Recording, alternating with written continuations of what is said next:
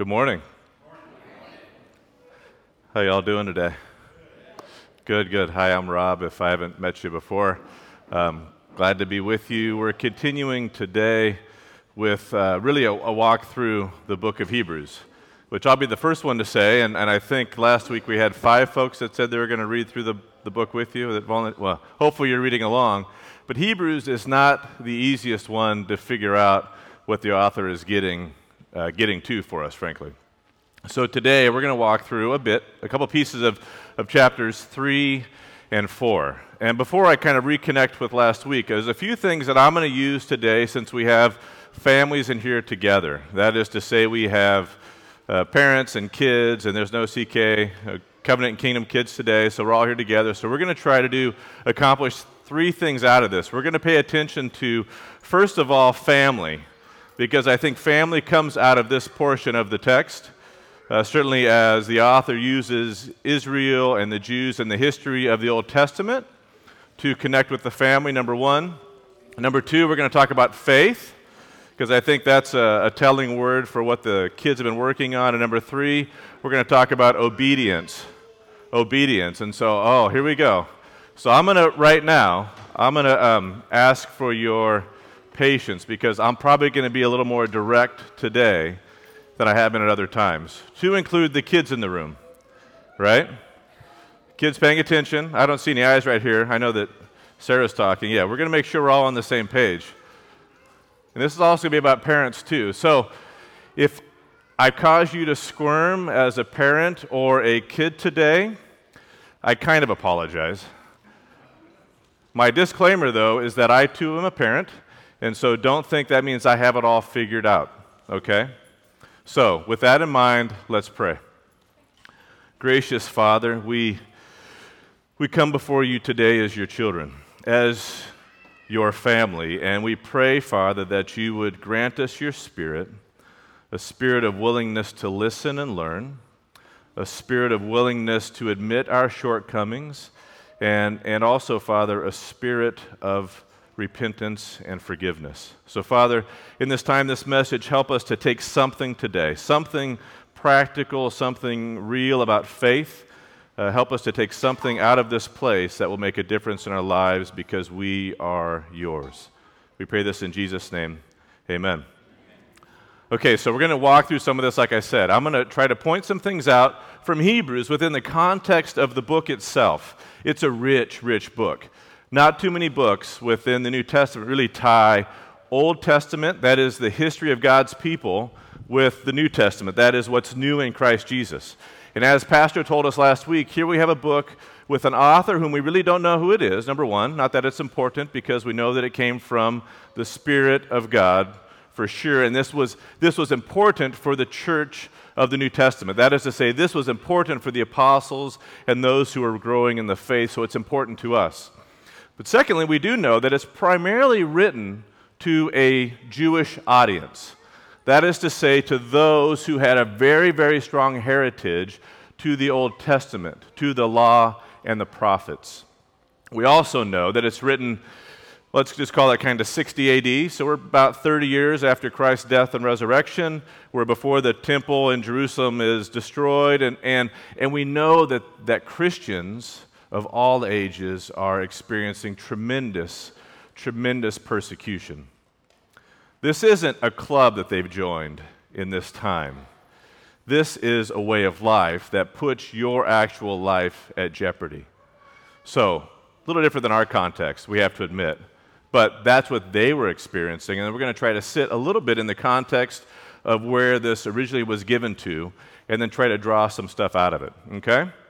Now, we also know this, the title, Jesus, the book of Hebrews, but talking about Jesus being greater than. So there's some connection here about Jesus and what's the connection to the Old Testament. So let's read the first, just the first couple verses, and this is from Hebrews, Hebrews chapter 3.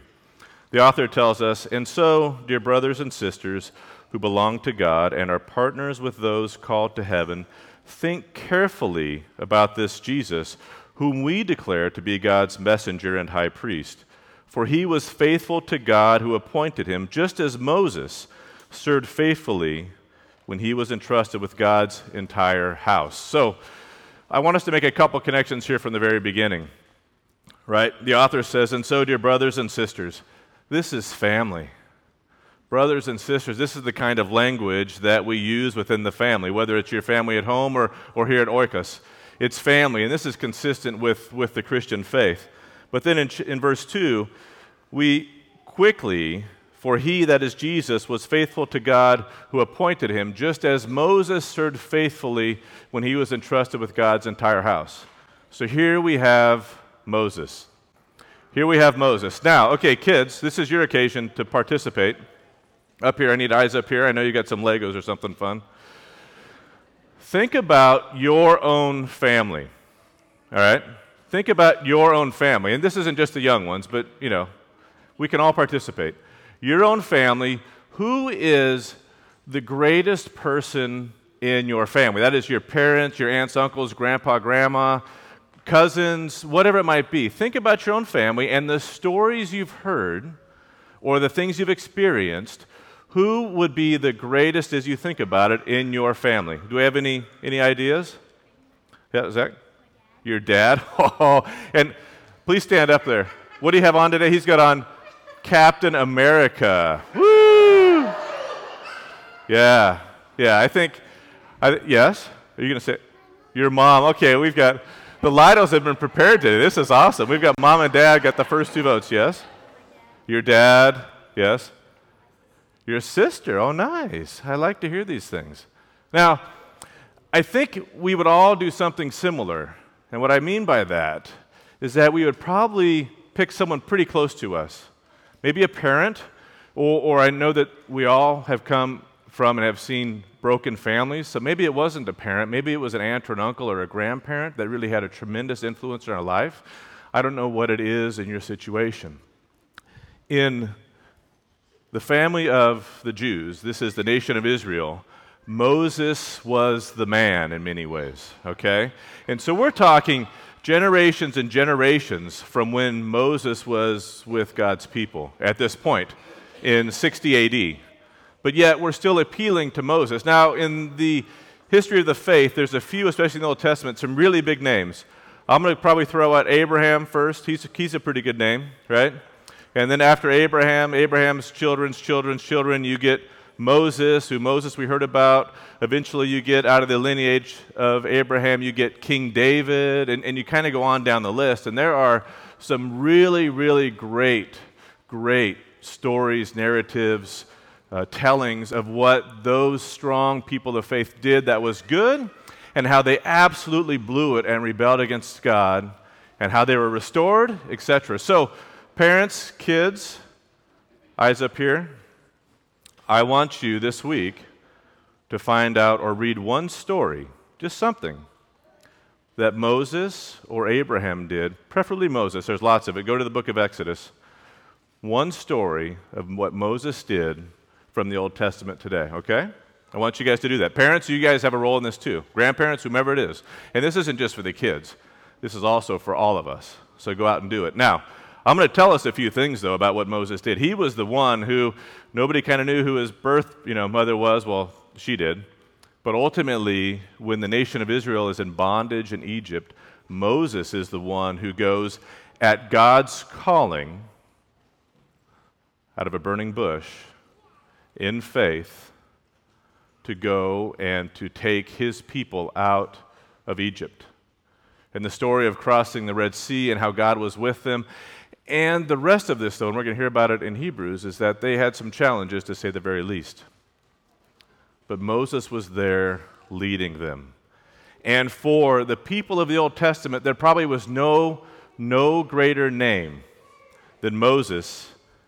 Well, it's probably, we could make some comparison. But I mean, Moses, there's a lot of history with God's people that he directed. And, and as Pastor said last week, right?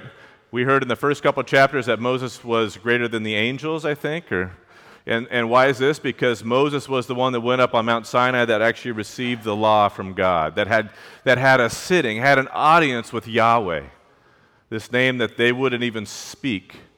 He had a, well, as best we could tell, a face to face with him. But he received that and he came down to be that intermediary, that high priest for the people on God's behalf. So he is just amazing stuff. And so we go on here in, in verse 3. But this is what our author tells us Jesus deserves far more glory than Moses. Just as a person who builds a house deserves more praise than the house itself, for every house has a builder, but the one who built everything is God. Moses was certainly faithful in God's house as a servant. His work was an illustration of the truths God would reveal later. But Christ, as the Son, is in charge of God's entire house, and we are God's house if we keep our courage and remain confident in our hope in Christ. So here we get to the rest of the story, if you will. Right? The author points out how great Moses is, and they all know it. Just like you know your own family's story, good and bad, they knew, the people in this day, the first century uh, Christians who would have come out of a Jewish background, they knew that story intimately and not just one or two generations like we tend to do. They knew it back to the beginning. And so, for the author here to say, Jesus deserves more glory than Moses because he is not only the builder of the house, but he is in charge of everything because he is the Son of God, is telling those people that day, believe in Jesus. I know you want to go back to the old way because you have all this history, but don't believe in Jesus. As great as Moses was and all the work he did for God, believe and follow and hold firm in your faith in Jesus. It's a great message, right? We're going to read through this some more of this, okay? So now we're going to jump forward here, chapter 3, a few verses. Let's read the last few verses here of chapter 3 from Hebrews.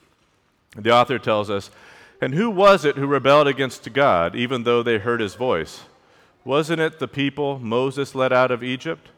And who made God angry for 40 years? Wasn't it the people who sinned, whose corpses lay in the wilderness?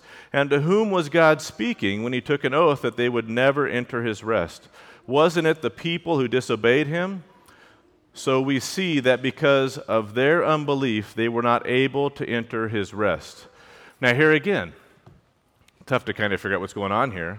But the author is appealing again to the narrative of Moses, this great leader of God's people on God's behalf who, who took them out of Egypt. And then what happens? They rebel. And because of that, they wander in the desert for 40 years. I mean, could you imagine this? I know, I know in our community we're having a tough time right now, and there's still a lot of people affected and rebuilding after Harvey, and it's going to take a while. I know some of us haven't returned to work yet, and, and there's challenges that we're facing. Could you imagine being in this situation that we find ourselves, which is still pretty good, all things considered, to the rest of the world, being in this situation for 40 years? Do you think you might start to doubt if God was for you or against you? Now, let's, let's amp it up a little bit. The whole time of the 40 years that you're wandering in the desert, God is still there taking care of you a cloud by day, fire by night. He's bringing manna. He's feeding you, but yet you still grumble. You're still convinced that it could have been better. In fact, when they finally get to the promised land, this is the people that have wandered with Moses, and they hear about the promised land, they said, What have you done to us, Moses? We would have been better off to stay back in Egypt and die there. Ooh, bad idea. Bad idea. We hear, though, in this section, wasn't it the people who disobeyed him? This call for obedience. And this is the family of God that is wandering the desert. And in this case, obedience is being called to God. But this obedience that God expects is being meted out or delivered by Moses and the priests and parents. Okay. All right, so we've had a spill down here, right? We're getting it cleaned up? Good, all right. How are we doing? Good, all right, good. I like to hear it. here comes, here comes the part about obedience. We hear about obedience from Hebrews, and the author is using an example from Moses and the people that wandered in the wilderness, who were God's people in the narrative that were specifically called by him among all the nations. and he had sent Moses to care and to lead and direct them. And they were disobedient. What does this mean for us today? This is one I've struggled with, and this goes to my disclaimer as a parent. Okay, so I'm going to I'm going to kind of talk direct here. This does not mean that I have it all figured out. But my kids are 21 and 23. We are still actively parenting them. That job never goes away, as much as you pray it might, but it never does. But I'm going to talk today because I think obedience is a combination of responsibilities.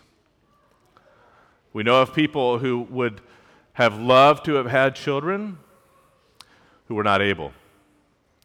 Maybe they've adopted, maybe they've had no kids. We, we know others that didn't plan to have kids, and they came anyways. No matter the situation, a child is a gift from God. Sure, those of us who've studied biology know there's certain things you have to do to make it happen typically, right? That being said, you can do those things and not conceive. And there's just all kinds of things that come into it. Parents, you have a responsibility in your relationship with the Lord to build and create obedience in your children. Rules are a good thing. Discipline is a good thing. Now, I know many of us as parents today didn't have the best examples in the homes we grew up in. Modeling is important. If we didn't have a good model, it's tough for us to know what to do today. I'll be the first one to admit it.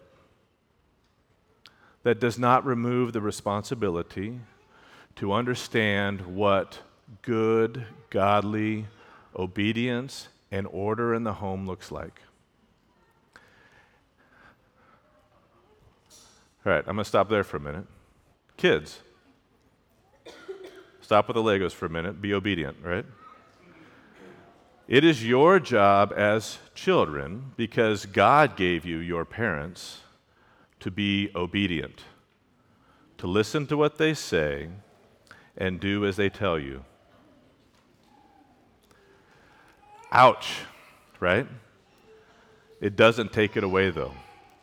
There is order. And we've heard, I'm not going to draw the exact parallel, but the struggle for those in the desert of disobedience to God, that wasn't just kids, that was adults, that was mature people who struggled with it. So let us not think it's something easy to do. Let us not think it's, it's something we can figure out in the course of a week. And, and, and like I said, my kids are 21 and 23, they're out of the house. That makes it a little easier, I'll tell you that much. But I've been where many of you have with younger kids. I'm going to just share one, one quick story. And this, Carrie and I were chatting about this. Um, we chat about this. This is one of these stories for us, experiences that has come back over and over and over again. So our kids were probably four and six, living in California, and, and Carrie and I were, were out for kind of a jog, and the kids on their bikes were kind of with us. And so we're kind of cruising along, and the kids, our, I've got a boy and a girl, 21 months apart boy older, girl younger, and they are bickering and fighting and you know just kind of going after each other, right? And what happens is that Carrie at one point says, "You guys, that's enough. You stop, or we're going home." I'm, I, am not sure where this came from, but I said, "Oh, hold on a minute. Who are we punishing here?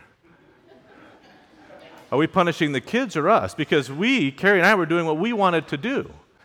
And I didn't want the kids to, by their lack of obedience, make a decision so that we had to stop what we wanted to do.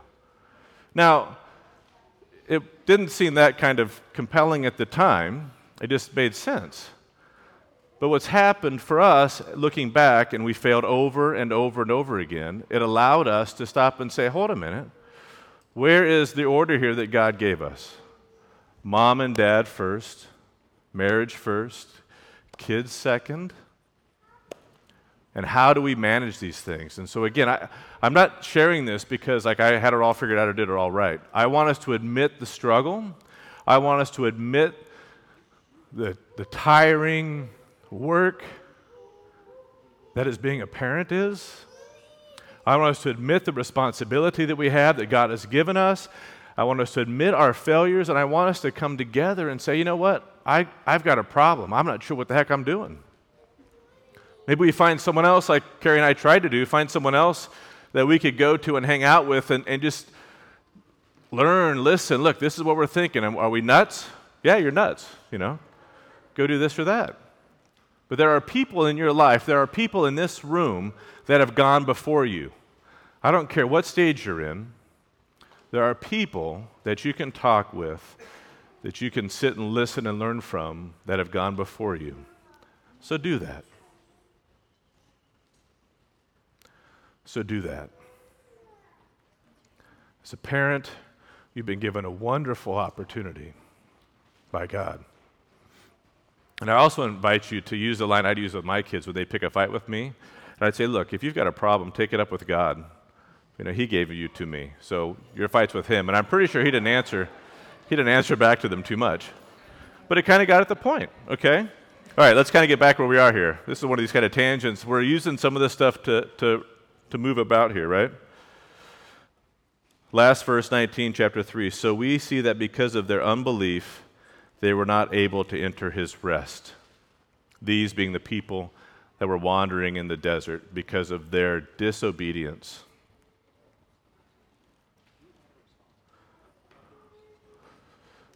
Go to chapter 4, verse 1. God's promise of entering his rest still stands. So we ought to tremble with fear that some of you might fail to experience it. For this good news that God has prepared this rest has been announced to us just as it was to them, but it did them no good because they didn't share the faith of those who listened to it. This line of rest, I know for some of us it might even be just an afternoon nap or something, right?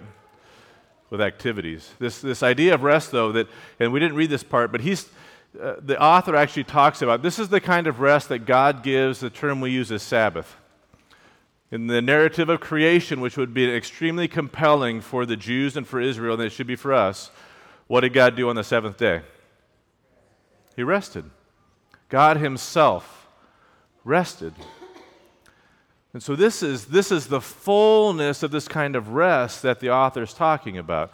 Is that because of these folks who were wandering and were disobedient, did not believe, their faith lacked, that they wandered, they found no rest in God.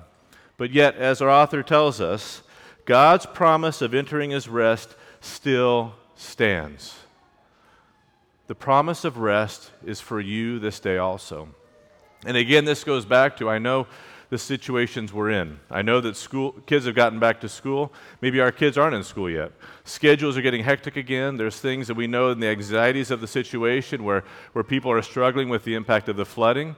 We have maybe friends, family, coworkers that are still struggling through that. They've been displaced. Maybe they're living at our house.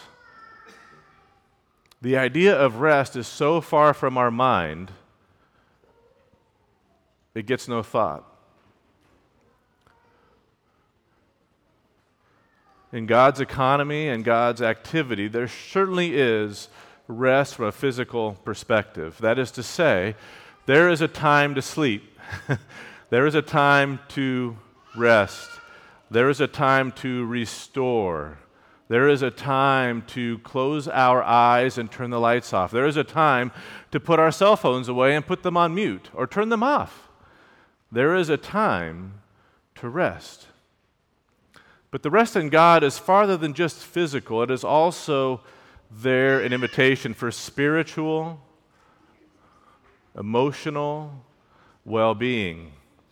Recognizing that if we, are, if we are God's, He has everything in the palm of His hands, including us. And so, though we may be active physically and even emotionally, there is an opportunity for us to rest in the Lord, to cast it upon Him, to let Him take it from us, to share and, and speak out loud and give the prayers of the struggles we have as, as parents, the struggles we have as as children of God, the struggles we have in society, as newlyweds, as planting a church, as deciding on a career, whatever it is, there is rest being offered in Christ.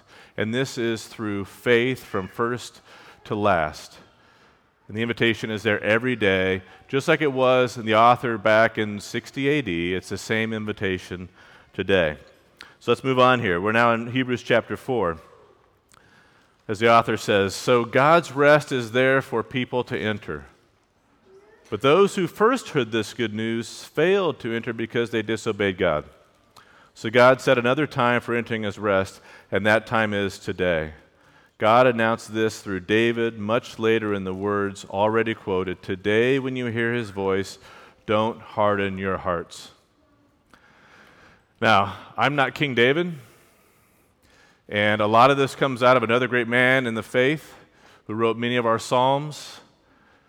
When you hear the Lord's word, do not harden your heart. I trust and pray, and my prayer continues to be that my words this day are faithful according to the Spirit of God. And I also know that there's opportunity, whether this morning that what I'm saying is, is too compelling, too direct, or your situation, or if your kids are going bonkers and you're thinking, hey, I just need some time, whatever it is, make the effort, pray for the Lord to soften your heart. Ask Him to give you rest. Ask Him to give you His Spirit in a way that your ears open and your heart softens. The Spirit of God can do amazing things in the quiet, still moments, even if they're really, really short. and I know that's the case, especially for young families even if they're really short. All right, our author goes on. And this is some of the sweetest stuff. Just drink this in for a minute. For the Word of God is alive and powerful. It is sharper than the, two, the sharpest two edged sword, cutting between soul and spirit, between joint and marrow. It exposes our innermost thoughts and desires. Nothing in all creation is hidden from God. Everything is naked and exposed before His eyes. And He is the one to whom we are accountable. Now, I say this is some of the sweetest words.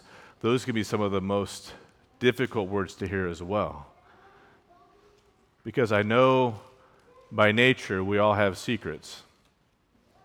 I know by nature we have things that we are ashamed of. I know by nature we have things that we will not share even with the most trusted confidant in the world. So to hear that your Creator, that your Savior knows those, whether you share them or not, can be really wonderful, great news, or it can be really like, oh, I really didn't want the Lord to know that one. I don't know where you find yourself today, and I suspect it probably varies from day to day and situation to situation, but I, I want you to hear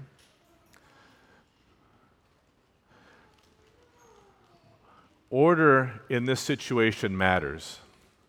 What I mean by that, different than order before, order in the situation matters. God is the God of creation that spoke all things into being. God is the one who created you and knew you before you were even knit together in your mother's womb. God is the one who knows every step and thought of your life. And so it is true to say that the scriptures, that the Lord knows you better than you know yourself. Sin is real. Sin is like sand thrown into the engine that just tears things up. It kind of still looks the same, but it doesn't work like it was intended to. So, our job as believers, as the family of God, is to continually check ourselves against this measure that God gave us, and, and most specifically given to us in the scriptures, is that we continually say, okay, am I trying to to get the scriptures to do what I want it to do, or am I letting it inform me? You see this, this, this idea of order? So, as we think about kids, we talk about faith, we talk about how we go about this. It's an ongoing lesson of how does our faith, How is it informed by what the Lord has given us? Because He knows me. He knows me, Rob, better than I know myself. The scriptures know me better than I know myself. I should not be trying to take all my questions to the scriptures, but let the scriptures tell me what questions I should be asking. It's an important step here as we look at what, what our author is telling us about the Word of God being alive and powerful. The Word, in its most basic and closest form from what God gave us, being Jesus the Word Himself incarnate. And so here we go on to the last section. Our author wraps up chapter 4 with these words So then, since we have a great high priest who has entered heaven, Jesus, the Son of God, let us home, hold firmly to what we believe. Now, I got to stop here because do you guys ever use the word high priest in your language? I don't. I'll be the first one to say I don't. But this is again is one of these things that we just need to stop for a minute and see what's the context from Hebrews and thus being informed by the Old Testament. So keep in mind here the high priest was the one, especially in the nation of Israel, that went to have face time with the presence of God in the tent of meeting, if you want to think about it that way. But he would go on behalf of the people. Right? You can almost kind of look at it this way, right? The high priest would go on behalf of the people to God, and there he would cast the sins of the people before God and make sacrifice, and then God would forgive the sins, and then the priest would return and he would then cast that forgiveness ac- across God's people. So, from the author's perspective, to say that Jesus is our high priest, it's, it's the same thing as saying, like, Jesus is Moses. Right? They know what Moses did what the function was of the high priest. But again, let's keep in mind here because Jesus has already been said that he is deserved more glory than Moses for a reason. Since then, since so then, since we have a great high priest who has entered heaven, Jesus, the Son of God, let us hold firmly to what we believe. This high priest, Jesus, of ours understands our weaknesses for he faced them all. He faced all of the same testings we do, yet he did not sin. So let us come boldly to the throne of our gracious God. There we will receive his mercy, and we will find grace to help us when we need it most. See, the difference is this high priest, this Jesus, not was a representative of God, but he is God. This high priest, Jesus, this Savior, was God incarnate that came into our fleshly existence, who humbled himself to the point to leave his throne upon high with the Father, to come and to be born of a woman, to take on flesh, to experience the same temptations. Now, I'll be the first one to say that Jesus never had any kids. never had to worry about that sort of thing, but yet he knew it all. You know, I mean, I mean, let's be honest. Being a parent, being a, a son or a daughter, is it's just an example of struggles elsewhere. It, it all goes back to is is God the Lord of your life or not? And there's lots and lots of ways for him not to be. And there's temptations at every turn. And it's the exact same thing that Jesus would have experienced on this earth. How, I mean, I, I don't know how to relate to this, but but when Jesus, then, who knows who he is, who has demonstrated his, his control over creation, his, his ability to give life, to calm the storms, to raise the dead, to, to make the, the lepers clean, to give sight, when he goes and he's before Pilate and they ask if he's done these things, how, I know what I would have done. No, it wasn't me. Right? It wasn't me. But what did Jesus do? Knowing that exactly who he was, he kept his mouth shut. And ultimately, he would give his life because he would be killed as a criminal would. He'd be hung on a tree. So, this high priest, Jesus, wasn't just an intermediary with an audience before God. This high priest, Jesus, our Savior, is God in the flesh, the ultimate sacrifice one time for all. In fact, what we can say is that all of the Old Testament, all of the law and the prophets and Moses and anyone that would have come before then were all looking forward to Jesus, not quite knowing how it was going to work out, but they had a promise and they knew that God was going to send sin that salvation at some point. And all of us today, and from 60 AD in the book of Hebrews to current and going forward, we all look back at Jesus and the cross and the empty tomb. God's entire salvation history is wrapped up in that three day experience. Now, it's bigger than that, but that is the focal point of all of salvation history. Now, together, Old Testament, New Testament, people today are waiting for Christ to return again. And until he does, sin still has its day with us. This is the great conundrum. Why would a loving God who comes to us as a baby, as a young man, as a Savior who gives his Son to die and rises again, why would he let sin continue to have its way with us? I mean, spend some time looking around the last month, the last two months, the last hour, the last two hours, if you want to probably look at the news, of the kind of, of impact that sin has in this world with, with storms, with death, with disease, with, with wars, with whatever it is. This isn't just about what I do personally in my marriage or how I'm raising my kids or what my kids are doing or not. This is about creation itself under the weight of sin. We see this, folks. We see these challenges that, that everything is yearning for Christ's return. But until that point, we're in this together. We're in this together, practicing what the life of faith looks like.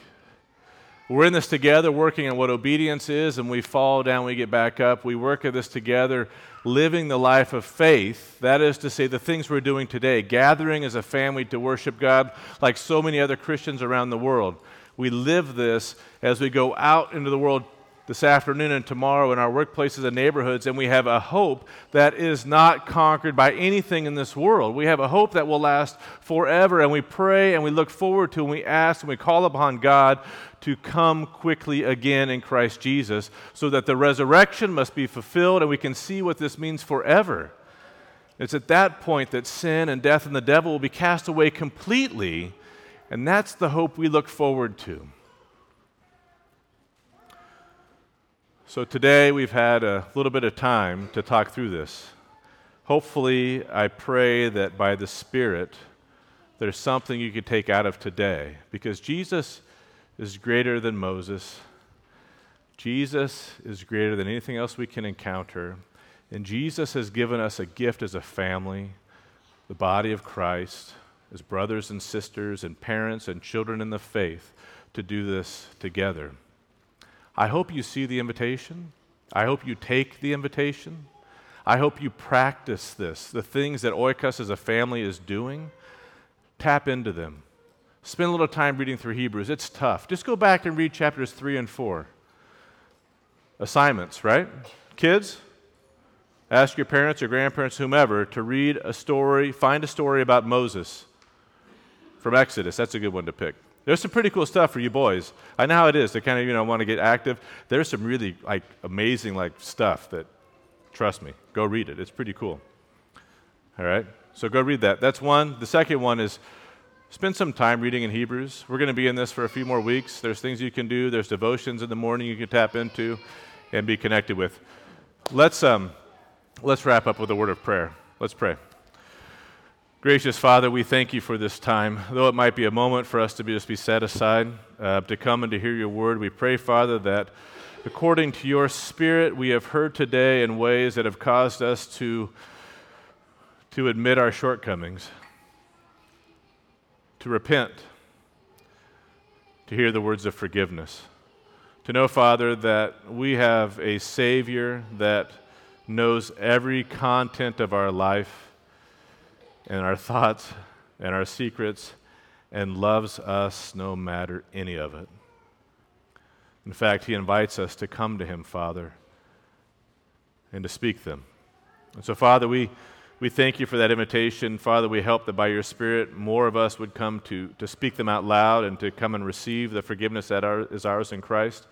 And Father, as we depart this place, keep us strong in the faith, protect us in this world, keep us from the evil one. And Father, especially for families today who have kids, help us, Father.